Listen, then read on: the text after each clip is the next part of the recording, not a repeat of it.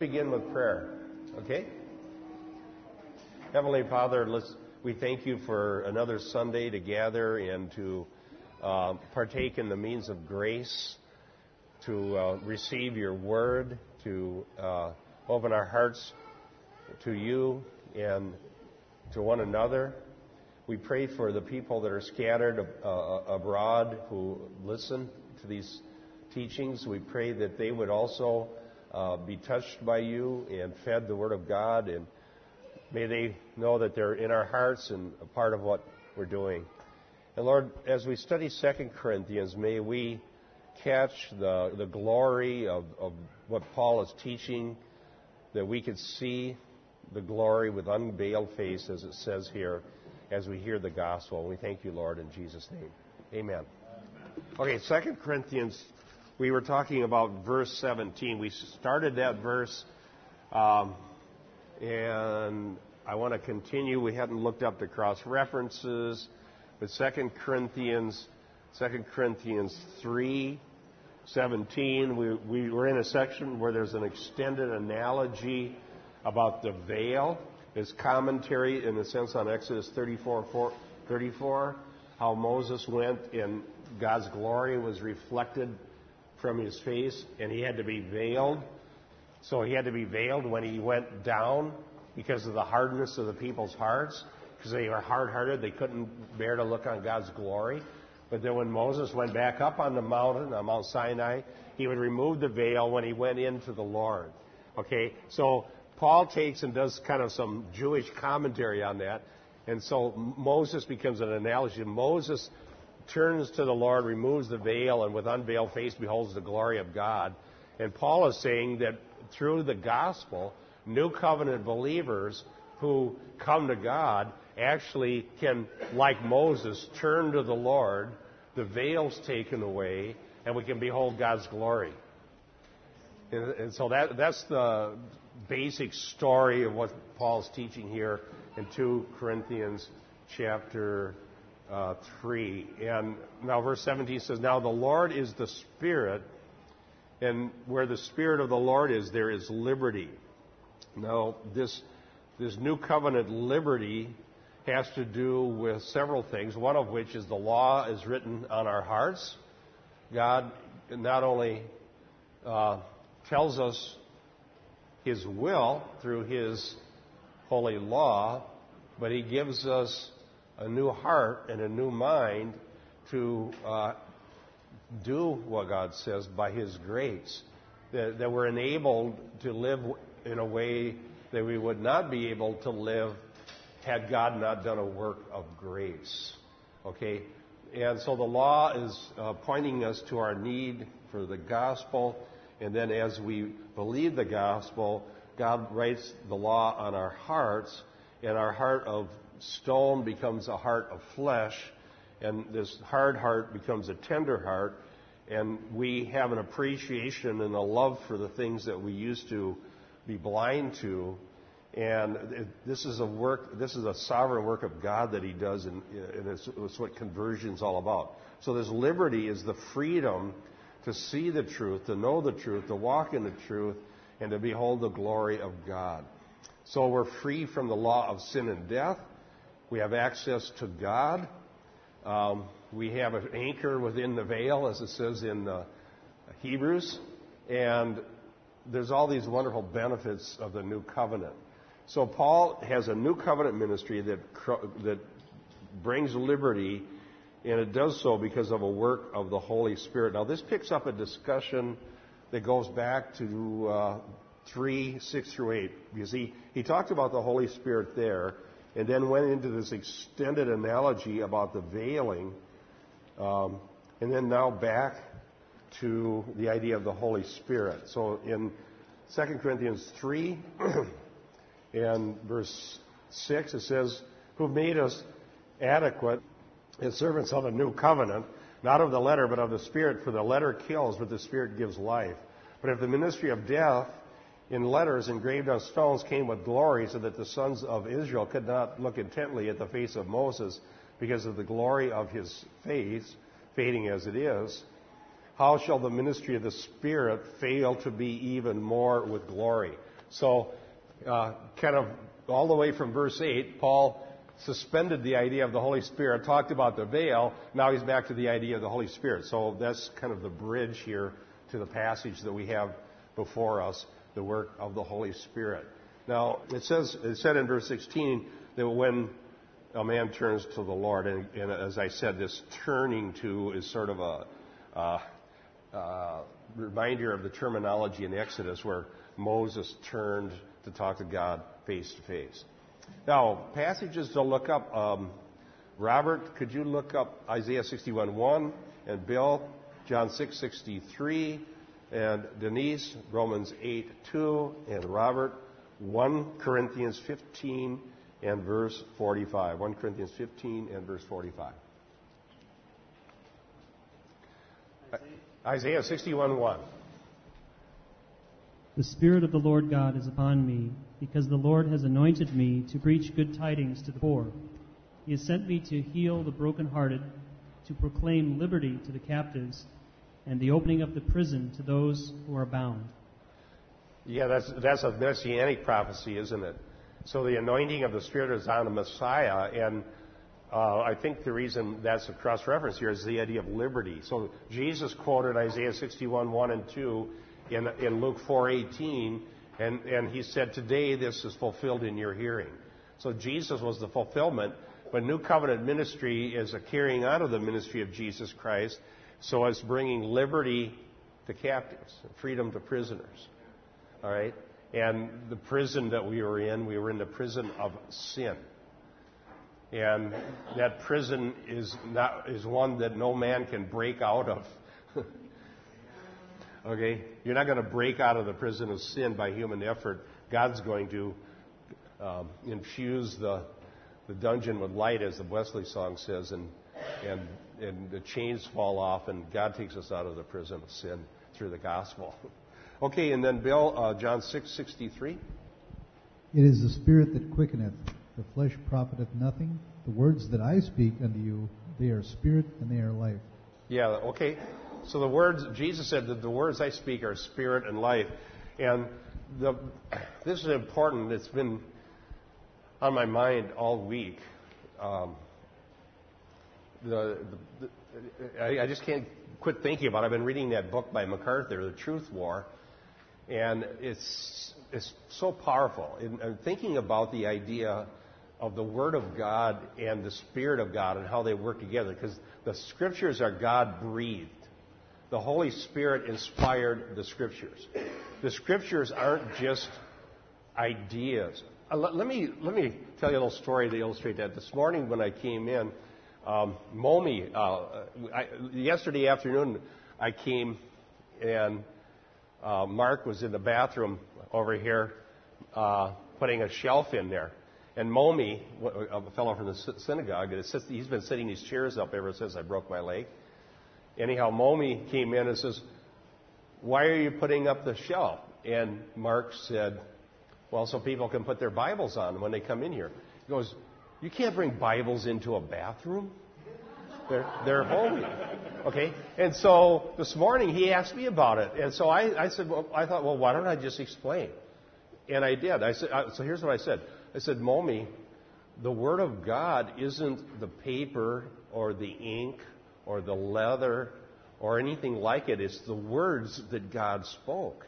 And so the Bible as an object isn't the thing that's holy. It's the words on there. And if we have those in our heart and mind, they go with us in, everywhere.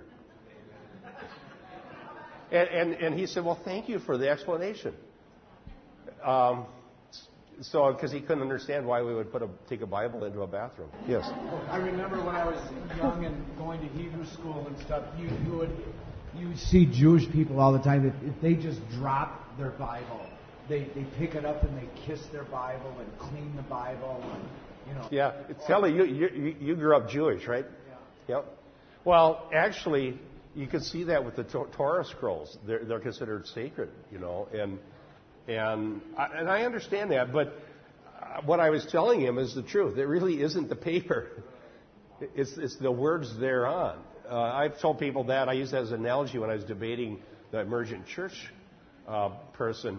Um, I, and I, I probably told you this one too. If you actually found the tablets of the Ten Commandments, the real ones, they would do you no good unless you went and learned Hebrew. Because the stone isn't magic. It isn't like if you, if you had it in your uh, uh, study, then you'd be holy, or, you'd, or something would, good would happen. It wouldn't do anything, because what is powerful is the actual words. Okay, so now knowing that and believing that um, it should inform what we do with our lives and how we teach our children and what, how we preach and everything, whatever else we're doing. The words of God are powerful. And when they are taught, the the the word, the meaning of the scripture, the thing that's, that the words do, words convey meaning. Words are a tool that God uses to convey his meaning to humans. God spoke words. He wrote on stone words. All right? So what's holy is the meaning. The words convey God's meaning. So whenever we teach the Bible, our absolute, holy, God-obligated responsibility is to understand the meaning and accurately convey it. Does that make sense? In other words, nothing is going to do you any good, as far as I'm concerned as a pastor, nothing is going to do you any good other than if I get the meaning right and I bring it to you. Anything else is of no value. Now, I was telling you about that uh, uh, C D that you could get uh, MacArthur from that Shepherd's Conference, or the M P three, where he was talking about premillennial theology and why he felt it was necessary. And he was addressing that, and that's what kind of got my mind thinking about this. He says, if I read the Bible, as you guys are, some of you are trying to tell me to do, so I'm reading the Bible, and God says to Israel that I'm going to give you the land, and I'm going to make it blossom, and that doesn't mean that. It doesn't mean what the words say. It means the church. He says, I can't read my Bible. He says, I can't preach that. I can't teach that to you, because how would I? You can't do that. He says, and, and if you if you're going to do that to the Bible, he says, I don't have any more anything more to say to you. Did anybody else hear that message besides me? Um, I, I I don't have any more to say to you, because I can't. I if if you won't accept the meaning of the Bible, what am I going to preach to you? Well, then, and oh, it was fabulous. So then I thought, you know, I'm going to get more bold. So somebody challenged me, because they went on went on our website and found out that I believe. Uh, that salvation is, is a work of God, not a not a cooperative effort between God and man. Amen. And so this person was really angry. And so I sent four. I got these verses I would send out that I brought to the debate with uh, Boyd. Yeah, to the Boyd, Greg Boyd. And I sent, and it, and it has forty verses on the doctrine of election. So I just sent it out. And then she was even madder. So I finally said, okay, I can't teach you. If you're going to say every time you read the Bible, God says, I chose you, and in your mind, that means I chose God, there's nothing more I can say to you. I just used the, the technique that MacArthur said. If we can't read the Bible for what it says, and it doesn't mean, she says, well, you can't believe in predestination. I said, how can I not believe in it? Here's the verse. Oh, what, what? Well, no, I can't mean that. Okay, as soon as you, as soon as the Bible can't mean what it says, then the Bible can't talk to me. It can't change my life. It can't impact me. Are, are you following me? So, I don't. I didn't come up with this idea because I liked people not to like me as a pastor. You know, if I wanted to be popular, I'd just preach human ability. That's what everybody wants to believe. Everybody has the ability to do whatever they want to do. But I can't preach that, because then the Bible doesn't mean anything. But if we are really dead in sin, and the only hope to get out of the jail is the power of the Holy Spirit through the gospel, then I can understand the Bible. All right? And so you're not going to hurt a dead sinner by telling the dead sinner you're dead and, you're, and, and, you're, and you need God to make you alive, because that's part of the universal call of the gospel. So with that being said, w- w- what we understand is that where the Spirit of the Lord is, there is liberty. So if you want people to be at liberty, in other words, to be delivered from the problems and sins and bad thinking and all the stuff that hurts us, that, that are not conformed to the image of Christ, then what, what you would do is, is, as well as possible, with all the skill that you can muster, teach that word, bring out the meaning, and let God bring the liberty. Amen. The Spirit of God goes with the Word of God to bring God's purposes to pass. He works through the Word of God. So that's why we, we do that. So John six sixty-three, that's what got me thinking about this. My words are, Jesus said, my words are spirit and life. When anybody believes the words of Jesus Christ, and the whole New Testament, in fact, the whole Bible is the words of Jesus Christ, because he inspired it. When, any, when anybody believes those words, that in that belief, those words are bringing life. Those words are the Spirit of God working in our heart, bringing life. And nothing else can possibly do that. There's nothing else that would ever um, have that kind of power. And when we don't bring the truth, God doesn't change lives because he only works through his word. He doesn't work through human wisdom.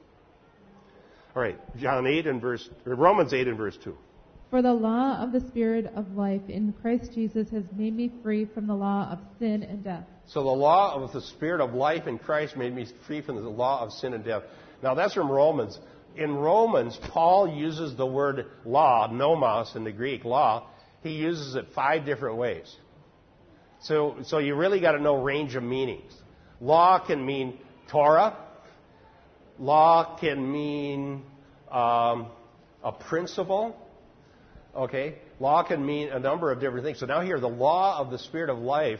Now, uh, what, what he means by that probably is principle, or the, the reality of, of how this works. Okay, so the law of sin and death was what was ruling over us, and it was inescapable. And the law of sin and death was that sinners die. And sin, when sinners die, they can't get themselves back alive. They can't keep the law to get alive. But this, the law of the, uh, again, what was the terminology? The law of the Spirit. The law of the Spirit. Okay, the law of the Spirit. So when when it says here, whenever a, a man turns to the Lord, that's our verse sixteen, the Lord is the Spirit, and the Spirit of the Lord there is liberty. So the law of the Spirit sets us free from the law of sin and death. And, and that's it, literally what happens. And, and God does that through the gospel, through the, through the truth of the word.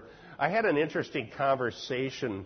Uh, uh, actually, our friend Keith, they're up now up in the Arrowhead, but Keith called me. He says, I was thinking about this, driving up to the cabin, I was thinking about this. He says, I think the means of grace are, are in the garden.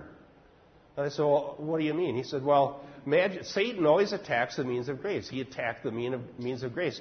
So what are the means of grace? Well, you have the Word of God. Okay? So he says to Eve, has God said? So you attack that. What are the what other, what other means of grace? Well, communion. What you know, the, the food God provided. Well, Satan attacked that by, by tempting them to ignore every the fruit from every tree you can freely eat. That's what God ordained, but not of this tree. So he attacked that. And then the fellowship, as as we as we Acts two, thinking of Acts two forty two. When when when when Satan attacked the word and attacked the food, then what they ended up losing was their fellowship. They became alienated from God and they're hiding. And now they don't have fellowship with God and they don't pray. Because prayer is, is now their communion with God is broken, so there's no prayer. So uh, Keith was saying, I think that Satan, from the Garden of Eden until the very end, will always attack the means of grace in order to keep us away from God. He'll attack the Word. He'll attack the, the, the Lord's Supper as far as what it's supposed to mean and what it really is. He'll attack our fellowship with God and with one another, and he'll attack prayer. How does he attack prayer? By turning, by taking it and, and redefining it. The way prayer is attacked today is that uh, the most popular prayer teachers are teaching people not to pray, but to go into an altered state of consciousness and to commune with spirits. I had, I had talked to a C I C reader for an hour yesterday on the phone about that, who saw that happen to, to her church, former church, six thousand member church. They turned the whole basement into a sort of a Buddhist shrine with all these little... She's got pictures of them. She gave those pictures to John MacArthur, actually. But they go around and do this this chanting and uh, all this kind of stuff. So w- that's an attack against prayer, because prayer, Jesus said, you can ask anything in my name, and, and I'll hear you, and you'll be heard. But he didn't say, repeat a word over and over again until you start hearing voices from the spirit world. So that's an attack against prayer as a means of grace, uh, by changing what it is. The attack against the Word is coming twofold. Here, the two, there's a two-pronged attack of Satan against the Word of God in the church today. In the seeker church, the attack is replacement. You replace the Word with human wisdom. Okay? The Word maybe is one verse in a bulletin, then you just teach human wisdom. No power. No power. Powerless. In my conversation with this lady from the East Coast, we were talking about that. Why do the, a lot of these big churches have twelve, uh, twelve psychologists on staff? I mean, that's what they're, they're churning them out of the seminaries. Marriage and family therapy, number one degree program uh, at the seminary where I graduated from, and that's who's getting hired. If you get a degree in theology, they don't want you. They don't need you. Okay? Well, why? Because if you take the Word of God out of the pulpit, then it doesn't change lives. And all this human wisdom and ten steps to reduce your stress can't powerfully do anything, because the Holy Spirit isn't in those ten steps. The Holy Spirit's in the Word. And so then people's lives get messed up, and they don't change. And so what they do is they hire more human wisdom dispensers. So that's how the Word, that's how the, the means of grace are attacked in that thing. And then you go over to the emergent church movement, and the, and the Word is attacked because they're saying nobody can know what it means. And if you can't know the meaning of Scripture, then you have nothing. The meaning of the Scripture is the Scripture. And when there's no meaning, you have nothing. So uh, between listening to MacArthur and reading and, and contemplating this, and uh, Keith and I had an interesting discussion about it, I think that you can just see what the battle of the ages is always going to be. Throughout church history, Satan will attack the means of grace over and over and over. Anything to get the Word out of the pulpit. And whether it's liberalism or neo-orthodoxy or some other thing, anything to get that Word out of the pulpit. And uh, prayer, he'll attack that. Anything to turn it into something other than what God provided for us. Fellowship, we'll turn it into socials rather than fellowshipping around the Word and breaking bread and so on. But when the means of grace are front and center in any church, I believe it, and it doesn't matter what country, what language, uh, what denomination, in any situation where the word, the means of grace are front and center and emphasized and given according to the Lord's institution, God will change lives. Where the, that's where the Spirit is. The, where the Spirit of the Lord is, there is liberty. Captives will be set free. People's thinking will become clear rather than clouded and confused. And a lot, a lot of wonderful things will happen. And so I'm, I'm more excited about preaching the Word than I've ever been in my whole life. Because, you know, you know what the great news is? Once you figure it out, it's not you. It gets easier. I, I, I always knew I wasn't too good at helping anybody, but now I, I know I can't do anything. All I can do is give you the true meaning of the Word, and then God will do it. Isn't that great? First Corinthians fifteen forty-five, Robert. So also it is written, the first man, Adam, became a living soul. The last man, the last Adam became a life-giving spirit. Wow. So Christ is a life-giving spirit, where the Spirit of the Lord is. Now the Lord is the Spirit. So that's the cross-reference there. Christ is this life-giving Spirit, the Spirit of Christ. In fact, uh, Romans eight talks about the Spirit of Christ. Now let's go to verse eighteen. We talked about this a little last week. But we all, now, now this here, this we all, is a reference to all New Covenant believers who come to God on His terms. Paul's not just talking about himself now, but he's talking about everyone who turned to the Lord. The we all are the ones who truly turned to the Lord, verse sixteen. And have received the Spirit, verse seventeen. But we all, with unveiled face, beholding as in a mirror the glory of the Lord, are being transformed into the same image from glory to glory, just as from the Lord the Spirit. Now, this is a rather complex um, sentence, and um, it, I, I did a bunch of work on it last night, uh, looking at the Greek and trying to unpack it. But I think the key points here are, are clear enough. I think the key idea, the key idea in this verse, we kind of break it down into components so that we get it. The key idea is the, the little uh, phrase, "are being transformed." That's the controlling idea of the of the verse, "are being transformed." That's important. And the word in the Greek there is the word from which we get our, our word, metamorphosis. So we are being metamorphosized. Is that a word? I don't know. Well, if it is a word, it would be a good one. But we're being transformed, sort of like the um, uh, the how a butterfly becomes a butterfly. Yes. It's almost like the gradual sanctification uh, until the uh, resurrection, or we're raptured. Yeah, it, and it's it's in the it's in the uh, it's in the same tense here. It's in the present tense, which is present continual tense.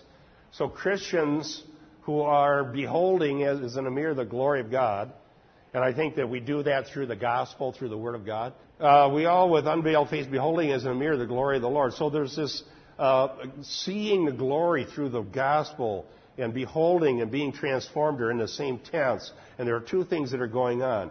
So unbelievers, I think, let's just look at a cross-reference. Um, Uh, Troy, could you look up, it's just the next page in your Bible, maybe the same page, two Corinthians four four? two Corinthians four four? I'll just stand close. No, here, here he comes. "In whose case the God of this world has blinded the minds of the unbelieving, so they might not see the light of the gospel of the glory of Christ, who is the image of God." Yeah, so it says the God of this world blinds the minds of the unbeliever so they don't see the glory of God in the light of the gospel. So that's the opposite of what this is saying. So there's two cases here. There's the case of the blinded, which would be anybody who's an unbeliever, is blinded, and you can't see the glory. You can't see the, the significance. Uh, uh, you can understand the concept.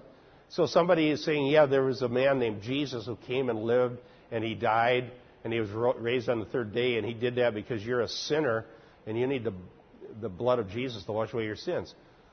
Well, when you're dead in sin, you can understand those concepts, but you think, well, why? What kind of, kind of? I've had people tell me this. Why would God kill his own son, and what good is that going to do me?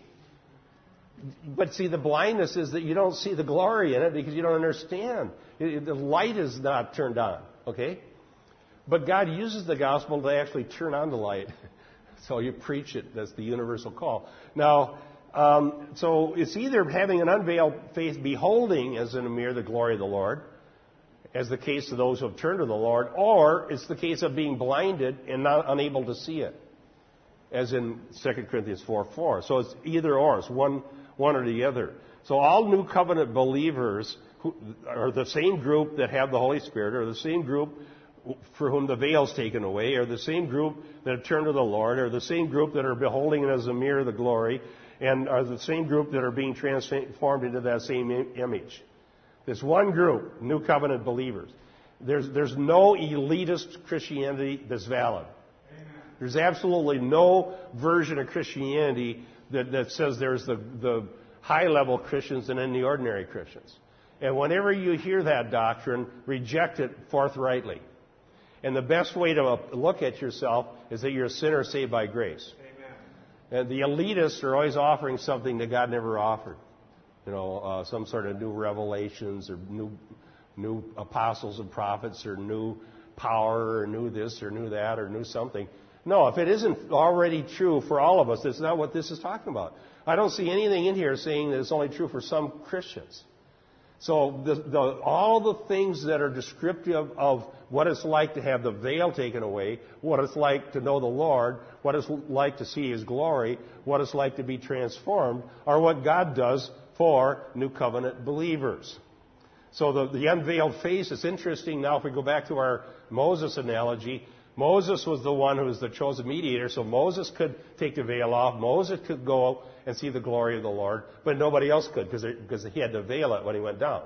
So New Covenant believers all have access and are unveiled. So they're more like Moses than the people down at the bottom of the uh, hill that couldn't even touch the hill unless they die. Okay, this is uh, Barnett says this.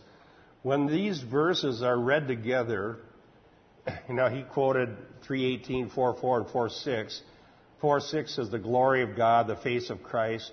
four four, that they might not see the glory of Christ and the image of God. So then he says, these verses are read together. It emerges that what we all behold as in a mirror is the face of Christ, who is the image of God, radiant with the glory of God. Okay, so what we're beholding is the face of Christ. Now, not literally, but we're beholding the glory of the new, reality of the new covenant, of messianic salvation.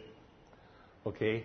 And and that's true that we're seeing that. And the interesting thing is that the process of beholding, again, which is we're doing through the Word, not through some mystical technique, but through the Word, the process of beholding is how God is transforming us into His image.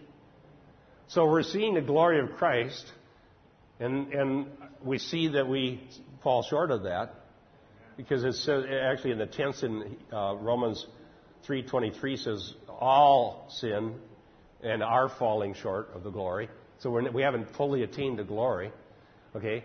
And but in the process of beholding, which we get through the through the Word, what happens is we are being transformed. And that transformation, that, that's that word metamorphosis, and that transformation process culminates at the resurrection at, at when we actually see Him as He is. First John uh, three two. Uh, Dave, since you just showed up, go to work. First John three two. You thought you'd just sneak in here late and not have to do a thing, right? And that's only assuming that's the verse I'm looking for. I think I'm right. First John three two is, is that this is what God's doing is making us more like Jesus.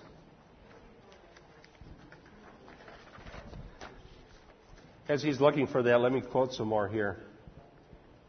Paul's mirror analogy suggests that we see the glory of the Lord indirectly or mirrored, as it were, in the face of Jesus Christ, the image of God. Thus, Paul's language transcends a local dispute between Paul and the Corinthian church. Here is the revelation of the glory of God to humankind in the human face, glory to be sure, but human nonetheless, of Jesus Christ, the image of God. And Jesus said, he, he who's seen me, he has seen the Father. He's the express image of God. Okay, First John three two, is that the right? What does it say? Beloved, now we are children of God, and it has not appeared as yet what we will be. We know that when He appears, we will be like Him, because we will see Him just as He is. Okay, when He appears, that's the verse I was looking for. When He appears, we will be like Him. And so at the resurrection, there's the completion of this metamorphosis, to use the word that Paul used from the Greek. So uh, that is a hope. It's, a, it's the, the hope of glory. The, the, the hope is that someday we'll be done with sin altogether.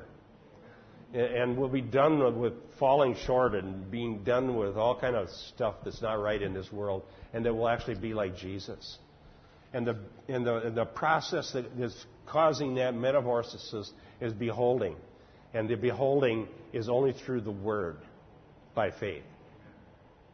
It's not uh, that book, Greg Boyd, Seeing is Believing. That, that a Jesus appears in your mind and talks to you. That's not what this is talking about. Now it goes on here. There may be a further inference, a seeing that is, as it were, image to image. We all who see the glorified image of God are ourselves also the image of God. So he's thinking about the fact that man is created in God's image. So created by God, but now an image marred and defaced through disobedience to God. The one we all see mirrored from God, though different from us, yet corresponds with us who see Him. It's a vision of who we shall be. First John three two, that was our verse. Through the gospel, the one whom we see as in a mirror is the glorified human, the Lord Jesus Christ. Okay? The man Christ Jesus, the one mediator between man and God is what he means. Who is the glorified, reflected image of God. As we behold Him as in a mirror, we are transformed into the same image. It would be would appear that Paul has chosen this verb, beholding as a mirror, with care. So he's he's thinking of the image of God that's in the human being, that's being restored to that image, and the image of God that's in the person of Christ, who's the perfect image of God. Okay? Really, really interesting. Well, I have a bunch of verses here. Um, I can't see your name tag. Do you have one? Alice? I'm sorry. Alice, Genesis one twenty-six and twenty-seven. And uh, Kat, First Corinthians fifteen forty-nine.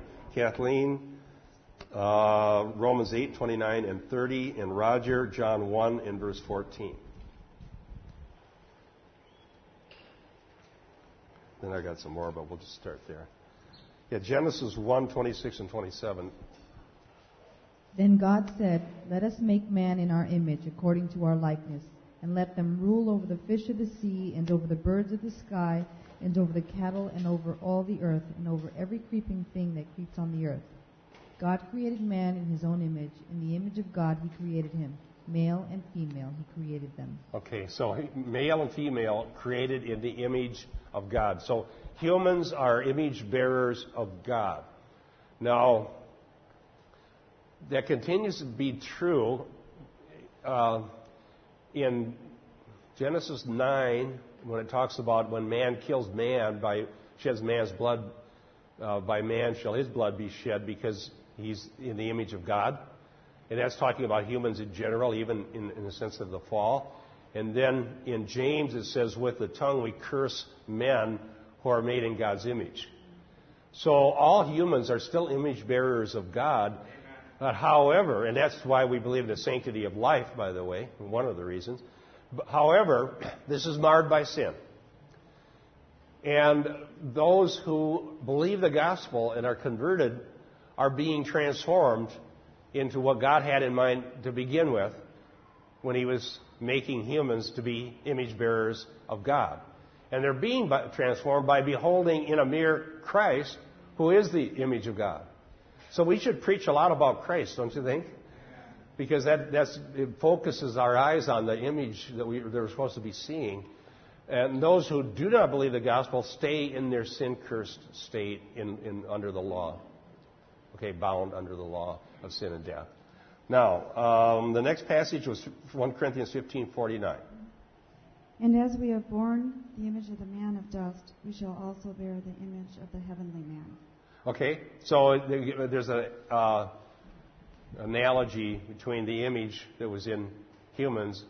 We shall bear the image of the glorified Christ in the future. And then Romans eight twenty-nine and thirty. For those God foreknew, he also predestined to be conformed to the likeness of his Son, that he might be the firstborn among many brothers. And those he predestined, he also called. Those he called, he also justified. Those he justified, he also glorified. Okay, that's the golden chain. The golden chain. One group of people, just like with the passage we're studying now, the unveiled, the ones who have the Holy Spirit, the ones who are being transformed, the ones who are beholding the glory of God. It's one group of people, and all those things are true for the entire group.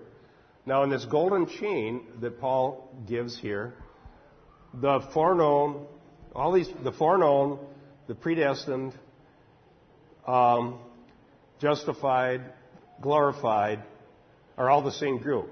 And this group are predestined to become conformed to the image of his Son. There's that image idea. So the, the people who are Christian are predestined by God to be conformed to the image of Christ. Amen. And someone, uh, uh, boy, email sure gives you a chance to have a lot of disputes, but I'll tell you, um, somebody's disputing the security of the believer in an email. And every time I hear that, I just send, this is the verse I send. So if you don't want to, if you want to believe in a secure, don't want to believe in the security of the believer, then now we're back to the same problem. We can't believe what it says, all right? Because it says that all the foreknown predestined, even if you say, okay, I don't believe in predestination, and I don't believe in uh, election, but I believe in foreknowledge, Okay, so if you're going to say that, well, you're still stuck with the same problem because the foreknown are glorified. Okay? So if God foreknows that somebody's going to believe the gospel, then those ones are going to be glorified. So how can you say they won't be? Uh, and what kind of eternal life is temporary? Well, I had eternal life and then I didn't have it. Well, then it wasn't eternal. Never heard of, ever heard of temporary eternal life? All right, I, this is a senseless idea. And so finally, I said this thing. I said, you know, this is, there's a reason why the Reformation happened. For centuries, all of the church was being dangled over the pit of hell by religious authorities. And, and that's what, uh, I watched the movie Luther here the other day. And it was interesting uh, to see this guy that was selling the indulgences and how uh, he abusing, he, he was so abusive to these people. And Luther saw the people being abused because they were being said, you, you, you've got to pay or you're going to be in hell. Come on, come up with your money, you're going to be in hell. And, and so there's no security because they're not secure in Christ. They're being insecure forever and ever and ever. And some of those people undoubtedly really did believe in Christ and really did trust Him, but they were not granted security by the church because of bad doctrine. Okay? And so now there are people claiming that we have to go back to taking away the security of the believer, otherwise they won't want to be good Christians. That's, that's what this guy was saying. And I said, well, listen, you don't understand how God works. God doesn't make us good Christians by by uh, dangling us over the pit and, and so so we feel the flames. And, and then we try. It doesn't work anyhow. Brian has a story about that. Thank you. No, he's looking for a Sammy or something. No, uh, you told a story one time about this person that you knew that read a book about so, somebody going to hell. Yeah, I mean, there's a book that is a bad book we read. It's called, I mean, we always see it in the bookstore. It's called A Divine Revelation of Hell. Bob, you actually did a book on yeah. it. Yeah, I quoted it. I'm not quite up to running yet, but I'm. Yeah, that, but I'm, I'm trying to prove that dangling people over hell won't right. make them sanctified. What did I get myself into here? no,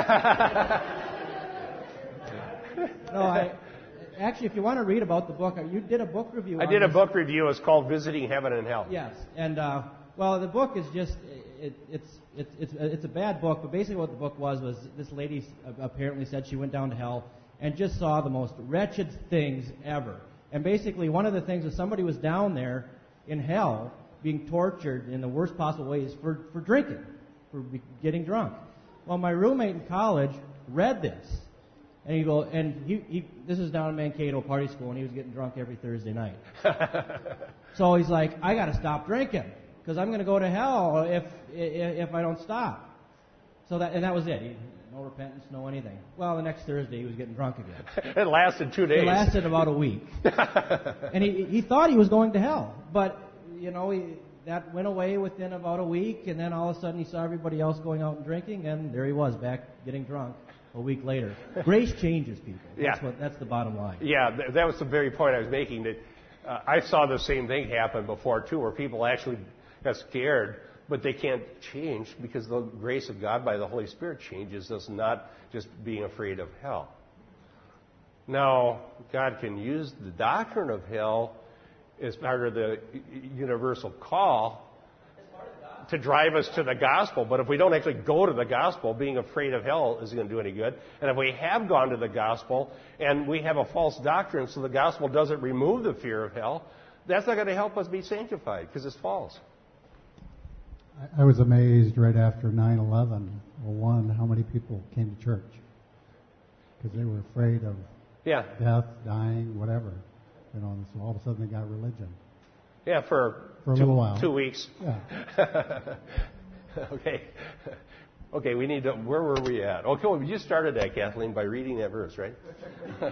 But notice the passage here that she read. It says here, predestined to become what? Conformed to the image of His Son. And that's what we're talking about. Beholding as in a mirror the image. Okay? So the Word of God is like a mirror that just is showing us the image of Christ and giving us hope that one day we'll be like Him. Okay, and then what passage did I give you? John one fourteen. Okay? The Word became flesh and made His dwelling among us. We have seen His glory, the glory of the one and only, who came from the Father, full of grace and truth. Wow. So in John one fourteen it says that Jesus Christ, that they, whom they saw, and, and John emphasized that later, that he actually saw Christ, both the pre-resurrection Christ and the resurrection Christ, uh, resurrected Christ. And notice his summary of this, and we beheld his glory. John one fourteen says, and the Word became flesh and dwelt. That word dwelt there means pitched his tent in the Greek. Uh, and it's probably an allusion to the tabernacle. So when when God, when the tabernacle was pitched in the wilderness, and the glory of God descended, pillar of fire by night and pillar of cloud by day, they knew the glory was in, inside of that inner, tab, uh, inner holiest place, right? Well, so there's an allusion to that, that Jesus pitched his tent, and they and seeing Christ, the incarnate, God incarnate, they saw the very glory of God. And notice here, there's another allusion to the Old Covenant, uh, full of grace and truth. Grace and truth is what uh, Moses found when he went up to see God's face, but he was hid in the cleft of the rock. It says that the Lord, the Lord, full of emeth, uh, truth, uh, hesed and emeth, uh, loving kindness and truth. And the closest New Testament word to hesed, and I can't pronounce it, there's a hes, and I don't, I can't make that sound. It's a Hebrew sound, not an English one. But hesed is uh, the closest English word or Greek word is, is grace, charis, grace. And so there's an allusion probably to the glory of God on Mount Sinai and the glory of God in the tabernacle. And in Jesus Christ, the very glory of God appears in bodily form. And it says that for believers, as we behold His glory, we're transformed into the same image. So ultimately, that's what it's going to be, truly image bearers of God in a way that He intended, greater than even Adam was before the fall. God's restored, well, the restored, redeemed human race will be in a better condition than Adam. Well, let me, can I, do you want to know why? All right. Because Adam was corruptible. He was innocent, but not incorruptibly so, because he was able to sin and, and fall. You know, uh, so Adam was corruptible. But when we're uh, redeemed, ultimately, and resurrected, and we are transformed into the image of Christ, we shall be incorruptible. This corruptible, we say this at funerals, this corruptible must put on incorruption. So once we are the redeemed in heaven, we shall never sin again. Amen. Because God will give us a new nature. That's truly good news. I know that some things we won't know until we get to heaven, but if when When God created the angels, they must have been corruptible.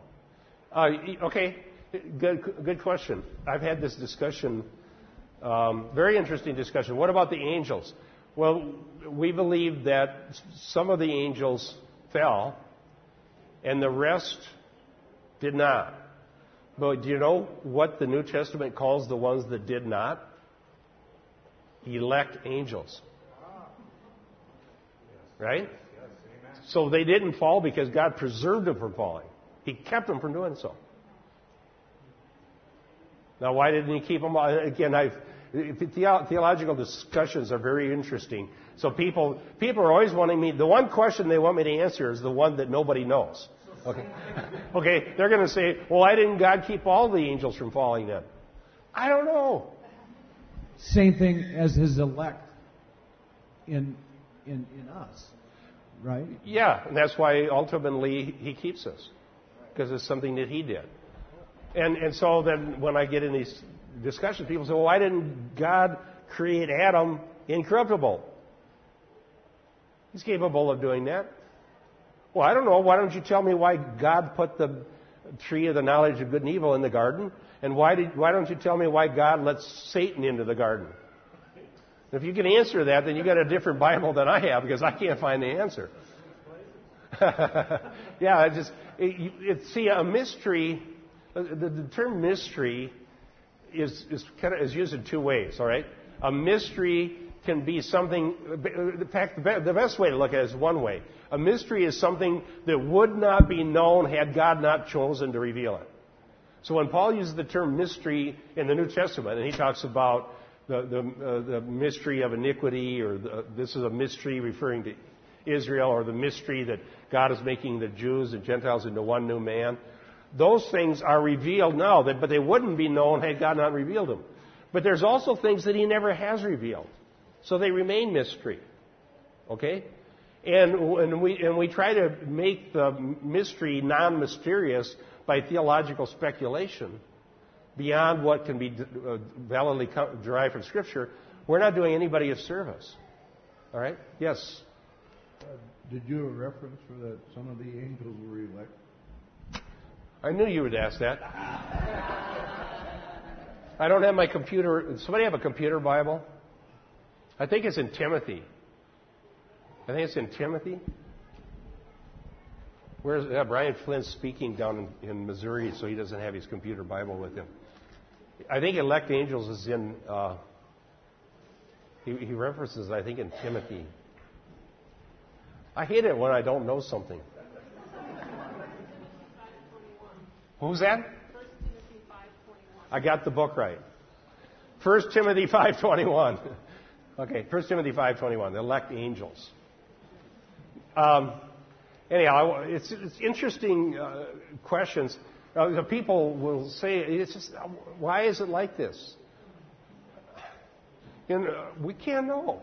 Well, how about this one? How come after Satan, I think when we all agree the first sinner was Satan?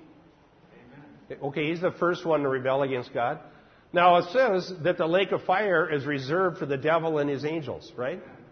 So why didn't God put him there right away? I don't know. And the closest answer, I'll tell you what, the closest I see to an answer in the New Testament, I'll tell you what it is. And that's why I hold to the theology that I do hold. I think the best answer is that God is willing to reveal both His mercy and His justice. Amen. That He shows His mercy in, in salvation, and He shows His justice in the, the final judgment. The Bible does say that, that He's willing to do to do that. Uh, but it doesn't, some of these questions that, that we want to answer, if they're not answered, there's nothing wrong with saying you don't have an answer. it's, it's, in fact, it's way better to do that than to make one up because you think it sounds good.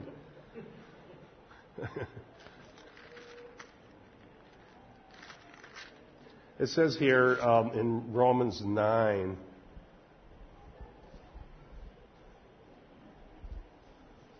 verse twenty-two, this is the closest to an answer that I've seen in the Bible as to why God allows all these things to happen. Romans nine twenty-two. But what if God, although willing to demonstrate His wrath and to make His power known, endured with much patience vessels of wrath prepared for destruction, and He did so in order that He might make known the riches of His glory upon vessels of mercy, which He prepared beforehand for glory. Now, I think those two verses would give a, would give reason to think that the idea that God's willing to display His wrath ultimately, rather than see, he could, like I said, He could have done this with Satan on day one, but this passage says He's willing to allow this to go forward to show mercy to vessels of mercy. It's the closest thing I found to an answer. Not everybody likes it. Okay, Dan? People don't like predestination, but even God was long-suffering. Suffer long towards the vessels that are fit for destruction. You know, our citizenship is in heaven, but our feet are on the ground here. And to be like the image and likeness of God, people don't have nothing to say good about anybody. Even Christians are yakking all the time. I dealt with two suicides, and people are made in the image and likeness of God, the lost. Be careful what you say. But the pervert may want to hear the gospel, predestined, the murderer, the harlot, all kinds of people out there. So this predestination should make you want to go out there all the more. People think predestined, yeah. Why should I be involved? So get out there, tell this gospel. You know, those people coming all the time. You have a little circle. And those little people that you talk about and don't like, tell them the gospel. Christians are terrible yeah. today. I, I ain't talking about born again, yakking against everybody. Quit it and get out there and let your light shine before men. Dan, so what you're saying then is that there are people God is going to save yes. that are there that are maybe in such hideous condition. That's right. And you don't know. And I was one of them. I know, Dan. Yeah. We're glad you're on our side now. Okay. Uh, yes, Bill. Well, this is interesting. Uh, you know, I, as you know, I study the uh, a particular occult uh, mindset called Christian Kabbalah, and one of those mindsets uh, says that God um, didn't know who He was, so that He uh, created creation, so that by looking at creation, uh, it was a mirror, so He could determine what He was by virtue of, of what He created. And in this verse, in uh, uh, Romans nine, verse twenty-three, it says, that He might make known the riches of His glory on the vessels of mercy. So it's just the opposite. It's the opposite he he yeah. didn't want to know who He was. He wanted to to know His creation. He wanted to let His creation know and, and make a sign to reveal Himself. Yes, absolutely. Good, good point. Um, okay, I think we pretty thoroughly covered this verse eighteen. We're about out of time. Um, you have something to say,